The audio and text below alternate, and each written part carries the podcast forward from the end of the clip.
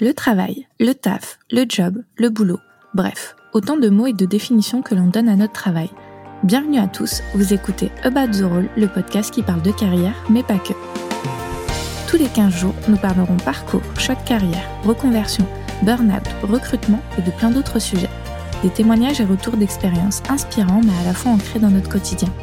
À travers ce podcast, j'ai voulu savoir comment les différents invités ont construit leur parcours, leur job, leur cheminement, comment ils jonglent également entre vie pro et vie privée. Bref, en tant que recruteuse, j'ai voulu en savoir plus. Je suis Jalila et ici on parle de carrière, mais on parle surtout de la vraie vie, car au final, on est bien plus qu'une fiche de poste. Bienvenue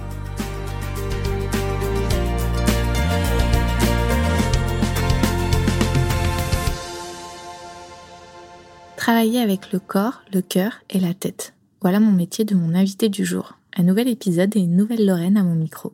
Lorraine est psychométricienne, un métier dans le domaine de la santé autour des troubles psychomoteurs chez l'enfant et l'adulte. Après avoir fait une formation en laboratoire, elle décide de changer de voie pour un domaine qui lui correspond plus, un métier qui fait sens avec ses attentes et qui elle est. J'ai pris beaucoup de plaisir à découvrir ce métier peu connu encore. Lorraine nous partage avec beaucoup de générosité son quotidien, ses challenges et sa vie en tant que psychométricienne. Bonne écoute. Bonjour Lorraine. Bonjour Jalila. Tu vas bien? Ça va bien et toi? Ça va super. Je suis super contente de, de te recevoir sur euh, le podcast. Merci beaucoup de, venir parler de, toi, de ton métier, et puis bah, du coup d'en savoir un peu plus sur la vision que tu portes sur, euh, sur le travail. Pour commencer, comme je demande à tout le monde, est-ce que tu peux te présenter et nous dire également ce que tu fais dans la vie? Alors bah déjà merci à toi de m'avoir proposé, ça me fait grand plaisir. Du coup bah moi je m'appelle Lorraine et dans la vie alors mon métier c'est psychomotricienne. C'est un métier du paramédical qui en effet n'est pas très connu et qui touche euh, vraiment euh, euh, bah, l'ensemble de déjà de la personne et c'est un travail on peut on intervient autant auprès des tout petits bébés que des enfants, que des ados, que des adultes, jusqu'à la personne jusqu'à la personne âgée. Et moi, dans mon cas, actuellement, je travaille plus avec des enfants et en pédopsychiatrie et en libéral.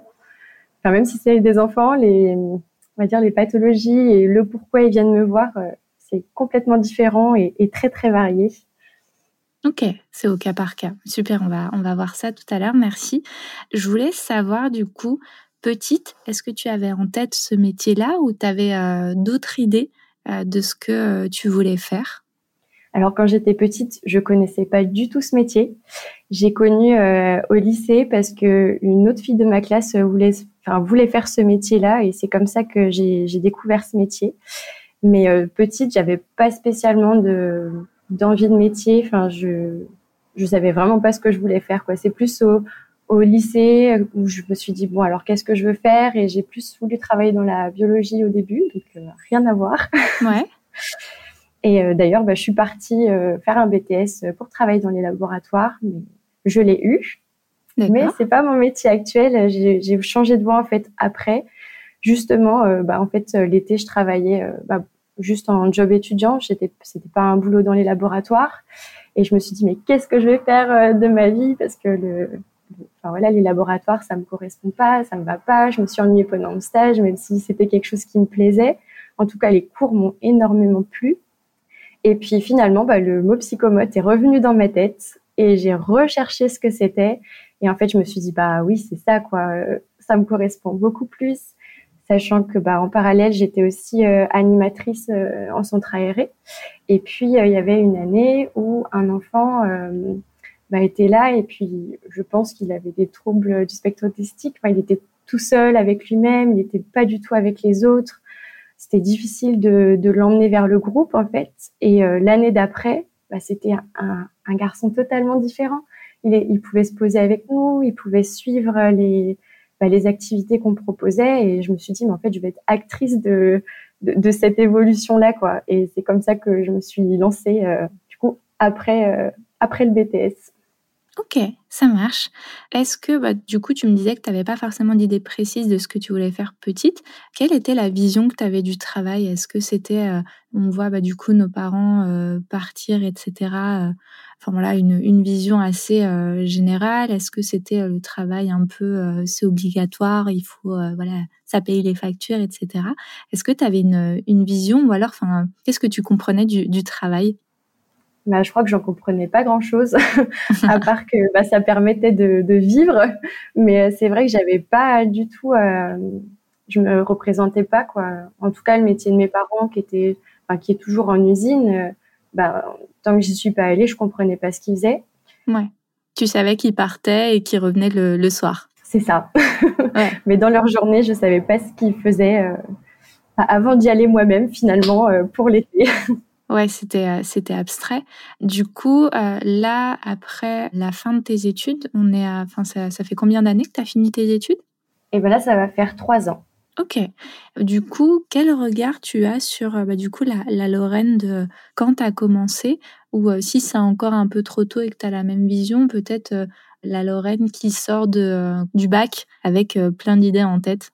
Bah Déjà, je trouve que j'ai vachement pris confiance en moi que ce soit au niveau du travail ou même au niveau euh, personnel. Enfin, surtout si on prend la Lorraine du bac, euh, c'est aussi pour ça que j'ai pas fait psychomote tout de suite, c'est qu'il y avait un concours et que je me sentais pas du tout de le faire. Alors que bah, deux ans plus tard, euh, après un BTS dans la bio, bah, je me sentais beaucoup plus capable. Et, maintenant, bah, du coup, ça va faire trois ans que je travaille et je commence un peu à prendre mes marques. Alors, ça n'a pas été facile parce que dans les trois ans, on a eu le Covid, notamment. Donc ça a chamboulé pas mal de choses.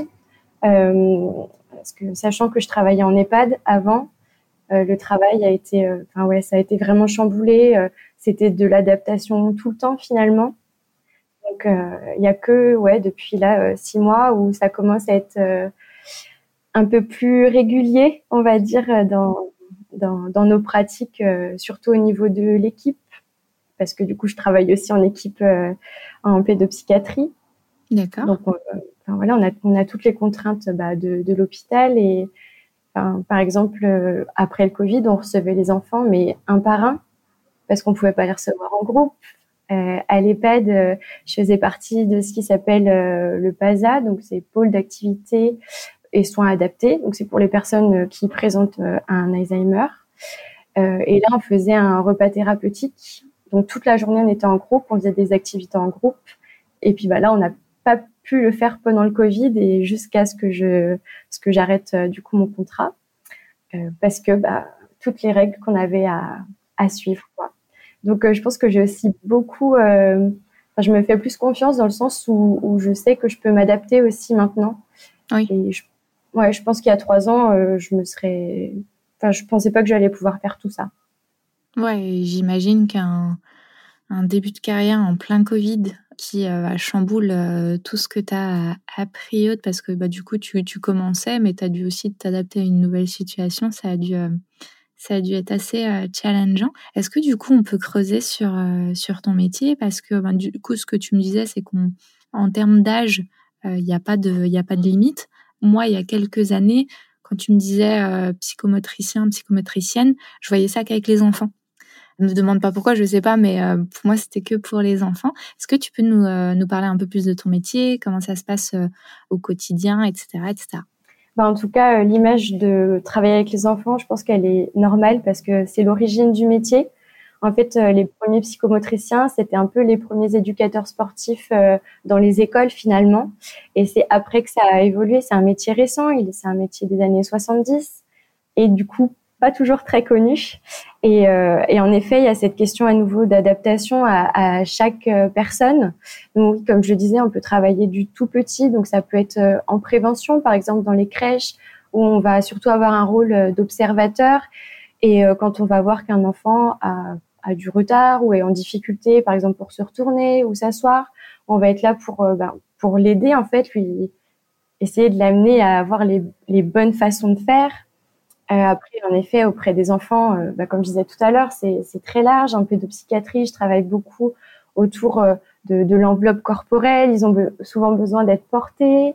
je travaille également autour voilà de la motricité quand ils ont du mal, quand ils sont un peu voire beaucoup maladroits, qui, qui vont voilà qui ils se représentent pas l'espace autour d'eux, ils vont parfois rentrer dans les autres sans faire attention. Donc je travaille autour de ça. Au niveau des enfants, on a souvent des bah, en libéral par exemple, il y a beaucoup d'indications au niveau des dysgraphies, des difficultés d'écriture. D'accord. Au niveau de l'attention aussi, les enfants qui n'arrivent pas à rester sur leur chaise euh, en classe, par exemple. c'est très, très varié euh, au niveau des, enfants. Euh, après, plus grand, en tant qu'adulte, on travaille parfois autour de, l'image du corps.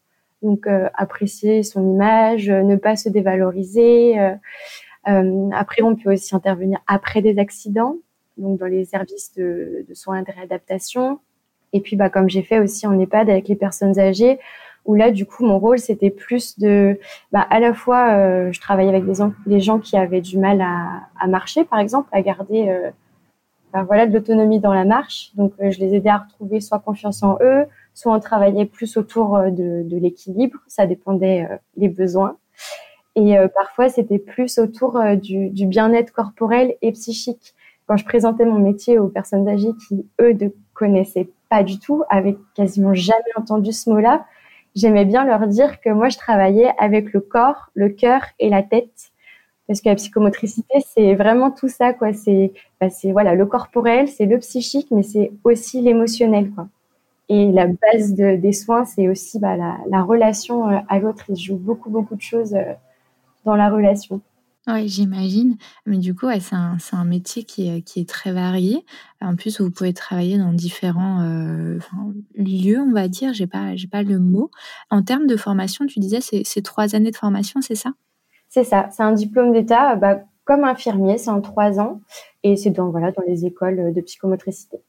Ok. Et est-ce qu'après il y a des euh, spécialisations ou il y a des formations supplémentaires selon le le domaine entre guillemets que tu choisis parce que ben j'imagine qu'on va pas travailler avec euh, enfin de la même façon avec un enfant qui par exemple a eu un, accident ou autre ou un enfant qui naît comme ça ou euh, même un, enfant et un adulte. Est-ce que du coup vous avez euh, des formations qui vous permettent de, de certaines mises à jour et une continuité de formation? Oui oui. Alors c'est des petites formations. Alors il y en a qui vont être sur plusieurs années. Par exemple je pense à quelqu'un qui utilise la sophrologie en en séance, bah, elle a fait un diplôme après les études de, sophrologue. Euh, il y en a d'autres, ça va être des formations plus axées sur la relaxation, d'autres, ça va être plus sur la danse-thérapie, par exemple. Et après, on peut avoir des, formations euh, pour euh, approfondir aussi nos connaissances, soit des, pathologies, soit bah, des, des, bilans aussi, parce qu'on commence toujours par un bilan avant de commencer le, suivi. Et du coup, il y a des bilans qui peuvent être assez spécifiques. Par exemple, il y a un bilan qui est plus orienté sur la sensorialité. Et c'est un bilan qui est très long et, du coup, il faut l'apprendre. Enfin, celui-là, je ne l'ai pas appris à l'école. Il y en a d'autres qu'on a vus à l'école, bien sûr. Mais voilà, il y a des, il y a d'autres formations pour se spécifier. Et puis, euh, et en fait, euh, chaque psychomotricien travaille avec qui il est. Par exemple, euh, moi, j'ai beaucoup de mal avec la relaxation. C'est quelque chose que je maîtrise pas du tout et et bah, j'en ai fait pendant ma formation, mais voilà, je ne le maîtrise pas à l'heure actuelle, donc je le propose pas. Par contre, euh, euh, là, bah, cette année, avec un enfant, euh, c'était un enfant euh, qui avait donc un trouble du spectre autistique.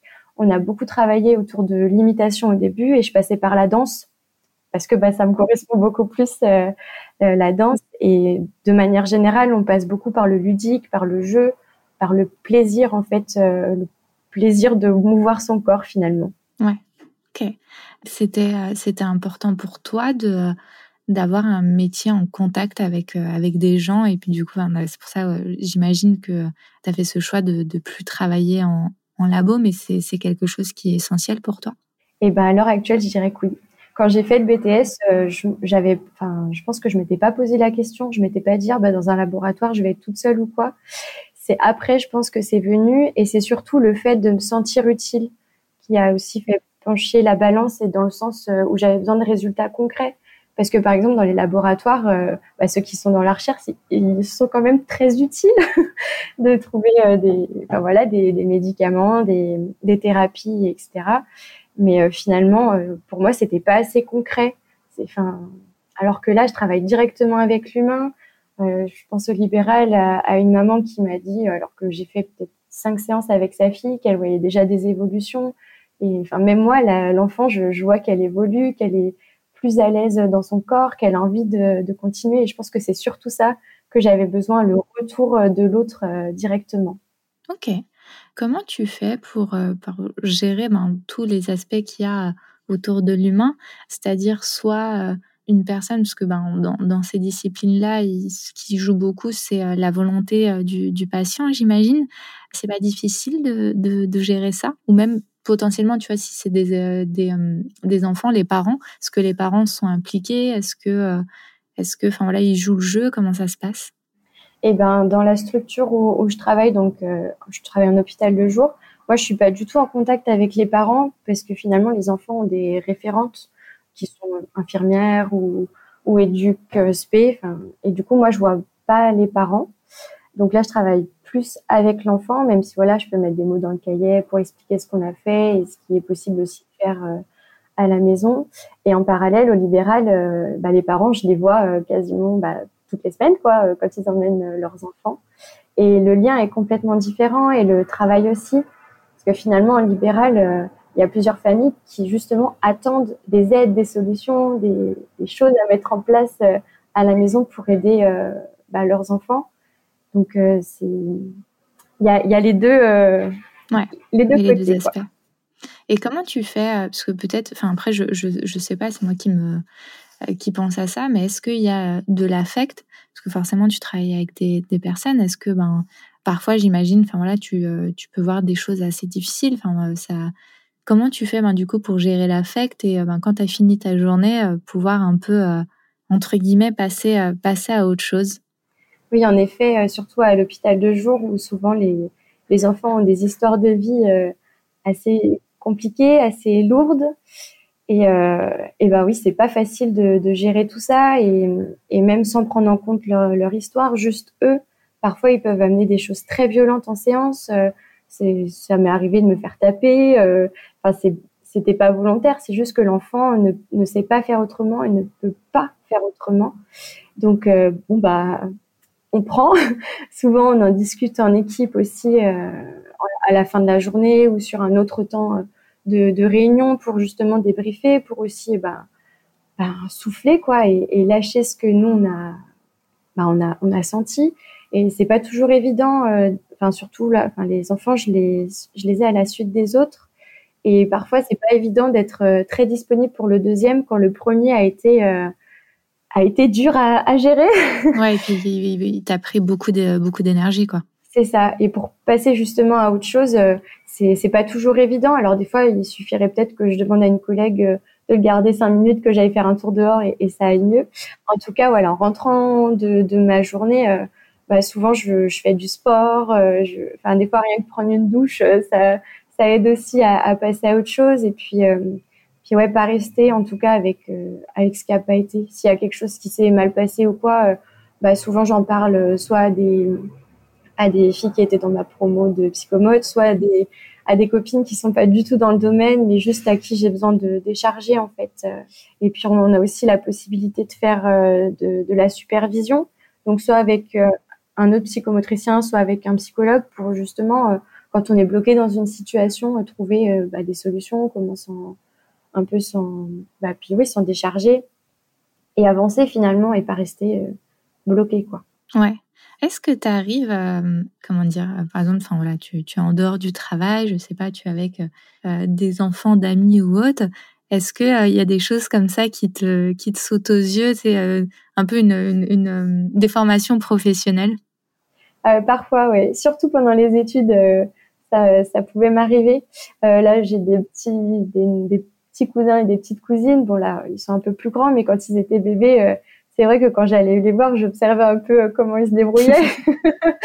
Même là, j'ai une copine qui a eu un bébé il y a un an et demi, et puis bah, quand on parlait des, des jeux, des jouets, il y a des choses, je disais ah non, ça tu prends pas, c'est pas super. Donc ouais, des fois il y a un peu de, c'est ça. Il y a un peu de déformation professionnelle. Ça marche. Bah, on parlait bah, du coup de cette capacité d'adaptation et de fait aussi de de gérer un peu son, son énergie. Pour toi, c'est quel challenge tu rencontres au quotidien sur, sur ce métier-là? Il y en a plusieurs. L'adaptabilité, toujours, parce que vraiment, on peut, surtout en libéral, on peut passer, bon là, j'ai que des enfants, mais parfois, on peut avoir, peut passer d'un enfant de 5 ans à un ado, par exemple. Donc, euh, on fait pas du tout le même travail. Bon, là, c'est pas mon cas, j'ai des enfants du même âge, mais euh, je travaille pas non plus les mêmes choses. Donc, c'est, c'est, enfin, penser à ce que tu fais maintenant, lui dire au revoir, penser à ce qu'il faut faire maintenant, et ne pas oublier euh, de prendre des notes un peu après, en fait, quand, quand on a du temps. Alors après, c'est une question d'organisation. Hein. Il y en a qui prennent des notes tout de suite après, euh, d'autres c'est en fin de journée par exemple. Donc ouais, l'adaptabilité et puis des fois aussi ne pas rester sur une idée. Parce que parfois je peux arriver en séance en me disant bon bah aujourd'hui on va faire ça et l'enfant il va arriver en colère et pas du tout disponible. Bah du coup je vais pas lui imposer mon jeu quoi. Je vais plus travailler autour de, cette émotion et de pas spécialement de savoir pourquoi il est en colère, mais en tout cas lui donner des clés pour se débarrasser de cette colère et voir ce qu'il peut lui en faire, comment il peut réagir face à cette situation. Enfin, vraiment s'adapter euh, à chacun. Et puis, euh, ben, mon challenge aussi perso, c'est ben ouais, la disponibilité, qu'elle soit psychique, corporelle. Enfin voilà, quand on est fatigué, euh, ben, c'est pas toujours évident de, de sauter partout dans la salle parce que le jeu invite à faire ça. Et d'un autre côté, euh, ben parfois il faut aussi s'autoriser à dire aux, enfants ou aux patients, ben écoute aujourd'hui euh, je vais pas très bien ou j'ai un peu mal au ventre, donc on pourra peut-être pas faire ce jeu par exemple. Enfin nous aussi finalement on est humains et euh, on accueille euh, ben, ce qu'ils amènent eux au jour le jour. Mais s'il y a quelque chose qu'on sent pas, ben je pense qu'il faut aussi qu'on se permette de le dire parce que finalement si on le cache, ben ils vont le sentir. Donc c'est c'est pas la peine. et puis il y a un autre challenge aussi au quotidien, alors pas spécialement en séance, mais bah, un peu comme on fait là, c'est trouver les mots pour euh, pour expliquer le métier et ce que je fais vraiment. Souvent, euh, je pense dans les covoites, euh, bah, tu fais quoi dans la vie? Bah, Je suis psychomote, ah bah je connais pas. Alors, pour expliquer en pas longtemps. Donc souvent, je reprends la phrase le corps, le cœur, la tête et ça parle un peu plus. Et puis expliquer aussi en fait euh, l'intérêt parce que par exemple en fait souvent j'utilise des jeux lambda par exemple je peux faire un cache-cache mais alors voilà ça peut être un, jeu de cours de récré ou un jeu à la maison mais finalement derrière ça euh, bah, je travaille plein de choses je, regarde comment l'enfant il réagit quand moi je suis cachée quand lui il est caché.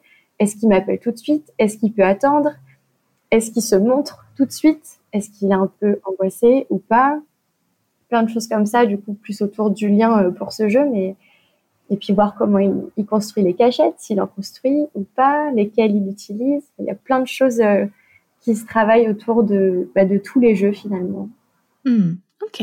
Euh, bah, tu parlais effectivement que c'était parfois un peu complexe d'expliquer ce que tu euh, ce que tu faisais. Tu me disais que c'était en partie dû au fait que c'était un métier récent. Est-ce que tu penses aussi que c'est dû peut-être à un manque de visibilité ou autre Mais euh, comment ça se fait que ce métier il n'est pas euh, autant connu par exemple qu'un métier, je sais pas, orthophoniste? Alors ça c'est une bonne question. c'est aussi un métier. Enfin, ça dépend les villes. Par exemple, à Lyon, il y, en a, il y a beaucoup de, de psychomotriciens, que ce soit en libéral ou dans les structures. C'est très répandu et ça commence à, à, se développer un peu partout. C'est vrai qu'ici en Bourgogne, pas trop, mais de manière générale, c'est aussi un, un, peu un désert médical, malheureusement. Ouais. Et puis, ben, tu vois, je repense à mon médecin traitant euh, pendant les études qui m'avait demandé bah, qu'est-ce que tu fais maintenant? Je lui explique et en fait, il connaissait pas du tout. Sauf qu'en libéral, c'est les médecins qui doivent euh, nous prescrire les ordonnances. D'accord. C'est un peu dommage de pas connaître un métier euh, bah, qu'il est censé prescrire. Après, voilà, c'est un médecin qui allait partir à la retraite euh, quelques années après, mais c'est vrai que c'est un peu un peu dommage. Et puis, enfin, ce qui est bien, c'est que ça, ça se développe quand même plus, même au niveau des écoles, les institutrices, instituteurs commence à un peu repérer, à proposer aux parents aussi d'aller voir euh, des, des, psychomotes, euh, bah, comme je disais tout à l'heure, pour euh, quand les enfants sont trop agités, par exemple. Donc ça commence à se développer, mais ça dépend des territoires, je pense. Ouais, ok. Tu disais que c'était important pour toi de d'avoir des résultats concrets. Est-ce que malheureusement, enfin, parce que chacun avance à, à son rythme, comment tu peux gérer, je sais pas si, si tu as de la frustration ou autre, mais euh, le fait que euh, ben soit ça se débloque pas avec un, patient ou ça prend un peu plus de, temps. Je sais pas si, si, si ça arrive ou autre, mais comment du coup tu arrives à gérer tout ça? Eh ben, je pense qu'avec l'EHPAD, j'ai un peu lâché prise sur ça, dans le sens où à l'EHPAD, on sait que il n'y aura pas d'évolution avec les personnes âgées. On sait que la fin va arriver malheureusement. Et finalement, ce qui est important avec cette population-là, c'est l'instant présent. C'est que la personne, elle est passée un bon moment. Oui, on a un peu travaillé, mais en tout cas, peut-être qu'avoir marché dix minutes dans le couloir, ça lui a, ça lui aura fait plaisir pour toute la journée et qu'elle sera fière d'elle, même si le lendemain, elle va peut-être pas réussir. Donc, euh, avec cette population-là, je pense que j'ai appris à, un peu euh, lâcher ça. Et puis avec les enfants, euh, parfois faut faut revoir aussi ses, ses objectifs. Euh, faut vraiment y aller par étapes. surtout, bah, oui, je pense aux, aux enfants qui ont du coup des, des TSA. Bah, des fois, l'objectif, ça va juste être qu'il accepte de venir en séance et qu'il reste, par exemple, une demi-heure dans la salle. Donc, faut pas, ouais, faut pas avoir des objectifs trop grands. Et puis, savoir les réadapter aussi. Et ce qui aide, euh, en tout cas dans la structure, euh, ce qui est, enfin, le travail d'équipe aussi, il est, il est très important sur ça, parce que finalement, peut-être que moi toute seule, je vois pas d'évolution sur mon point de vue, alors que quand je vais discuter avec une collègue, ben elle, elle va avoir une évolution sur euh, sur autre chose, et je vais me dire ah bah oui, c'est vrai qu'en séance, ça aussi, ça a évolué. Donc des fois, changer de point de vue et, et finalement, souvent il y a quand même des choses qui bougent en, positif. C'est rare que ça bouge trop en négatif. ouais. Et puis peut-être aussi qu'il y a bah, les parents aussi à gérer qui ont envie de, voir des résultats euh, tout de suite, donc qui sont là limite à chaque fin de séance alors, etc.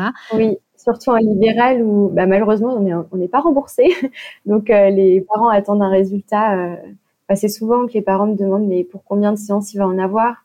Bah, En fait c'est pas une recette magique. Enfin, je, je peux pas appliquer quelque chose comme ça. Euh, je pense à un enfant que à la base il est il est orienté euh, pour euh, pour des troubles de l'écriture. Alors oui, en effet, il, a des troubles de l'écriture par rapport à son âge, sauf que bah, derrière tout ça, au niveau, je pense tonico-émotionnel, donc tout ce qui est, bah, par exemple en séance, on jouait avec un dé en, mousse comme un ballon, quoi, et il l'a jeté très très fort dans la salle, et je sentais qu'il y a quelque chose qui qui débordait en fait, et le travail, du coup, alors oui, je vais travailler euh, l'aspect graphique, mais je vais travailler aussi tout ce qui est euh, tonique et euh, au niveau des émotions aussi, parce que je pense qu'il y a quelque chose que, qui a soit pas été dit pendant l'entretien avec les parents, soit que, que lui ressent et qui peut pas l'exprimer. Et il y a d'autres choses qui, qui jouent. Ok. Mais ça, je peux pas dire pour combien de temps il y en a. Oui, c'est pas, tu peux pas te projeter parce qu'en plus c'est au cas par cas. Tu vois comment euh, les, les, patients euh, évoluent. Tu me disais que c'était un métier récent. Euh, comment tu vois évoluer ben, du coup ce, ce métier-là? Bah déjà, je trouve qu'il qu'il a beaucoup évolué. Bah, comme je te disais tout à l'heure, au début c'était principalement auprès des enfants et maintenant c'est vraiment tout au long de, de, la vie. Et puis même au niveau des, des structures bah, il y a plusieurs euh, psychomotriciennes qui sont sur Instagram, euh, dont une euh, qui travaille en prison, par exemple. Alors, c'est dans le domaine de la psychiatrie, mais quand on dit prison, les, personnes ont, une représentation de ce que c'est, enfin, de, voilà, de ce qu'est la prison. Et là-bas, elle travaille plus justement au niveau des, émotions, de la gestion de la colère, par exemple, des choses comme ça. Ça peut être, ça peut aussi se développer dans l'accompagnement aux parents. Une autre psychomote aussi, pareil, qui est sur Instagram, elle parle beaucoup d'hygiène naturelle infantile, donc en fait, elle accompagne les parents euh, pour euh, la propreté de, leurs enfants. Donc en fait, elle pratique un peu le, sans couche, alors pas le 100% parce que voilà, il faut toujours nuancer, mais elle, c'est ça, enfin, elle est plus spécialisée euh, là-dedans. Et puis en cours, on a aussi eu un prof qui nous parlait d'intervention dans, dans les entreprises, justement pour la gestion du stress ou pour les postures, des choses comme ça. Et je pense qu'il y a mille choses à faire. Euh, moi, je sais que là, j'aimerais bien euh, proposer un atelier euh, bah, de danse, mais pour des enfants qui, qui ne pourraient pas aller dans un cours de danse classique, quoi. Ça, j'aimerais bien proposer ça. Enfin, je pense qu'il y a vraiment mille choses à faire, que ce soit en, prévention pour les tout petits, comme les personnes âgées, les préventions des chutes, etc. comme proposer des choses plus autour du bien-être corporel. Hmm. Oui, c'est vrai que pour certains enfants, bah, du coup, qui qui ont ce, type de, complications, ça peut être difficile pour eux de faire des activités parce que bah, les, les, intervenants, les personnes qui font les activités ont pas forcément, bah, déjà, ont pas les compétences, ont pas forcément le, temps. Il y a tout un groupe, etc. Et il faudrait du coup que, que cet enfant ait comme une, personne, un accompagnant qui puisse, puisse l'aider sur, sur, sur l'activité, non? Bah, ça pourrait, bah, c'est comme par exemple à l'école, il y a les, donc avant on appelait ça des AVS, maintenant c'est AESH.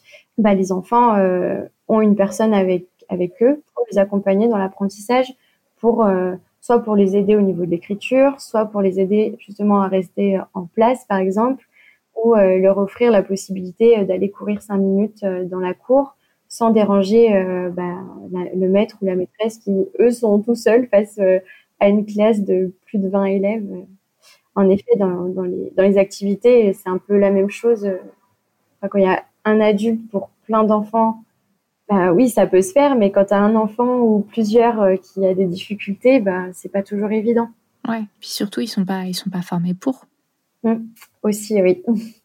Ouais, quand, quand, tu me parles de, de, ton métier, donc tu me parles beaucoup de, de femmes. C'est un métier qui est principalement féminin? Eh ben, majoritairement. Dans ma classe, on était une soixantaine.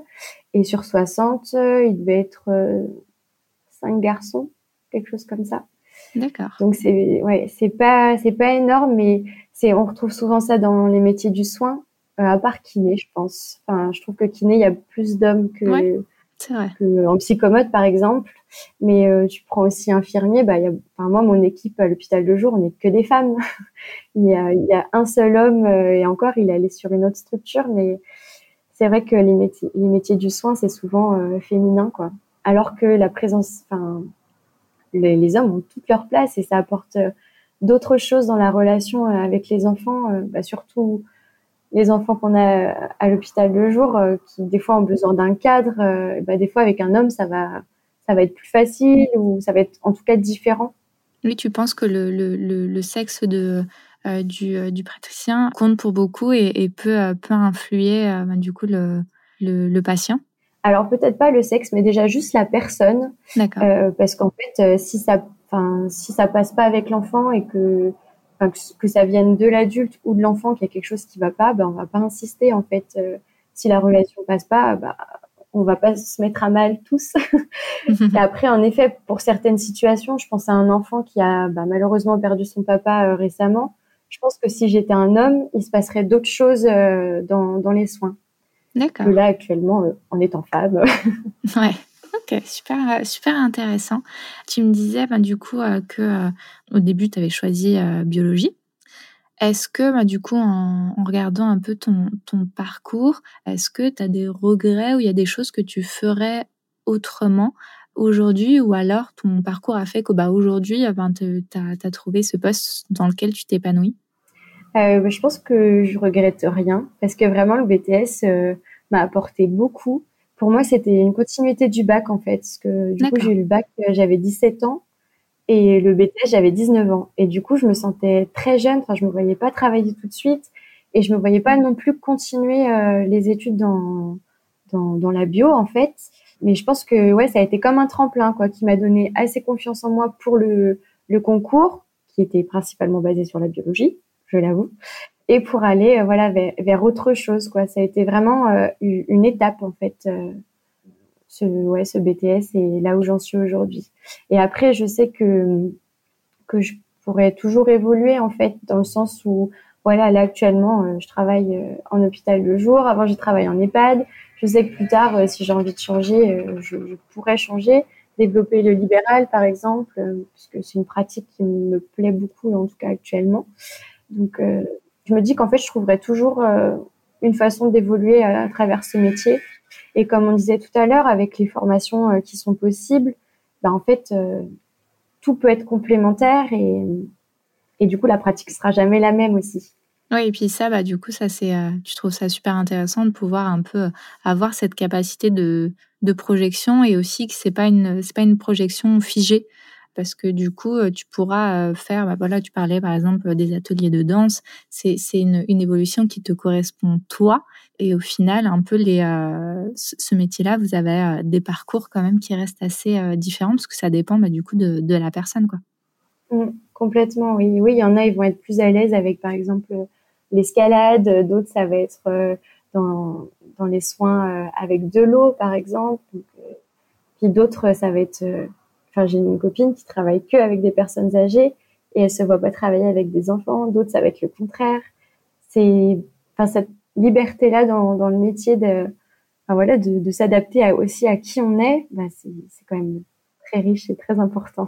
Du coup, est-ce que c'était important pour toi dans le, le choix de ce métier d'avoir cette euh, projection qui, euh, qui permet ben, de pouvoir euh, évoluer un peu comme tu le souhaitais et de pas avoir un cadre figé comme dans dans d'autres métiers? Je sais pas, je, vais peut-être dire n'importe quoi, mais tu es comptable, tu sais que, enfin voilà, ton évolution sera potentiellement expert comptable ou, ou autre. Je dis peut-être n'importe quoi. Il y a peut-être d'autres d'autres évolutions et je m'excuse pour les comptables qui nous écoutent, mais enfin voilà, tu, tu vois ce que je veux dire par rapport au cadre. Oui, alors c'est vrai que au début des études, euh, j'avais pas euh, cette image qu'on pouvait faire autant de choses. Et euh, aujourd'hui, je suis contente d'avoir cette image et de pas me sentir bloquée dans bah, dans une seule pratique. même si voilà, je sais que par exemple, je pense que ça me plairait beaucoup de travailler auprès des bébés, mais je sais que va falloir que je me forme un peu plus que actuellement parce que bah, c'est pas mon domaine de prédilection à l'heure actuelle. Et puis, bah, ça enrichit en fait euh, de travailler avec plusieurs populations euh, en parallèle. Et en effet, le fait de pouvoir évoluer, c'est c'est important euh, pour moi. Et en tout cas, dans la pratique, parce qu'au niveau du métier, bah, psychomote, ça reste psychomote. après, je sais qu'on peut, on peut évoluer en tant que cadre de santé, par exemple. Alors, c'est pas du tout dans mes projets, mais, mais rien que déjà dans la pratique du métier, le fait que, voilà, je puisse je sais pas, un jour euh, travailler bah, comme je faisais avant, en fait, un jour avec un enfant, puis un jour avec une personne âgée, c'est complètement différent. Et j'ai, c'est pas que je fais pas le même métier, mais c'est, c'est autre chose. Ça, me nourrit moi aussi parce que c'est, ah ouais, je, je, je m'ennuie pas quoi. Contrairement justement au laboratoire où, alors c'était peut-être mon stage aussi hein, qui voulait ça, mais euh, être entre quatre murs et attendre que euh, les réactions se passent bah, dans, dans le petit tube, c'était un peu long pour moi. ouais, et puis ça doit être les mêmes gestes, les mêmes procédures, etc. C'est ça. Alors que là, euh, psychomode, c'est un métier où on bouge tout le temps et, et on, est toujours amené aussi à, à réfléchir, à, à échanger, euh, que ce soit bah, voilà, avec des collègues ou avec les parents. Et, c'est ça qui est, qui est intéressant pour moi et qui est important aussi. Voilà, c'est d'être en mouvement finalement. Ouais. Ok, ça marche, merci. Tu me parlais tout à l'heure, tu me disais que c'était un peu difficile d'expliquer ton, ton métier. Est-ce que tu as déjà eu une, une remarque assez surprenante sur, euh, sur ton métier quand tu dis que tu es euh, psychomotricienne? Quelque chose comme ça qui, qui t'a marqué quand tu parles de ton travail? J'ai pas souvenir de remarques euh, un peu bizarres ou, qui m'a surpris. ouais, non, j'en ai pas trop. Souvent, je, enfin, quand j'explique, on peut nous un peu nous confondre avec euh, les ergothérapeutes ou, ou les kinés, euh, parce que voilà, des fois on a des champs euh, qui, qui, se regroupent en effet, mais au final on n'a pas le même métier. Et souvent les deux autres métiers sont un peu plus connus que, ouais. psychomote. Ça va tendre à, à ce qu'on soit tous au même niveau. Ouais, j'espère. ok. Pour terminer cet enregistrement, j'aimerais du coup savoir quelle est ta vision du travail aujourd'hui. Tu me disais quand tu étais petite, c'était assez flou, tu n'avais pas forcément de, de vision. Est-ce qu'aujourd'hui, tu as une vision du travail et plus généralement, bah, qu'est-ce que ça représente pour toi le travail? Alors, pour moi, le travail, c'est important que je m'y sente bien. Euh, autant dans ce que je fais de, que avec qui je suis par exemple, à l'EHPAD, je sentais que c'était trop lourd, euh, pas au niveau des personnes de l'équipe, mais plus dans le fait où malheureusement, on ils étaient beaucoup dans s'adapter au niveau des plannings. On parlait tout le temps que de ça et malheureusement, bah, la psychomote avait pas beaucoup de place. En tout cas, j'arrivais pas à faire euh, ma place. Donc, euh, c'est aussi pour ça que je suis partie, c'est que je m'y sentais moins bien et, et je voulais aussi voir d'autres choses. Et puis après, là, depuis que je travaille, euh, ben, je pense que je suis pas arrivée dans le monde du travail au, au meilleur des moments.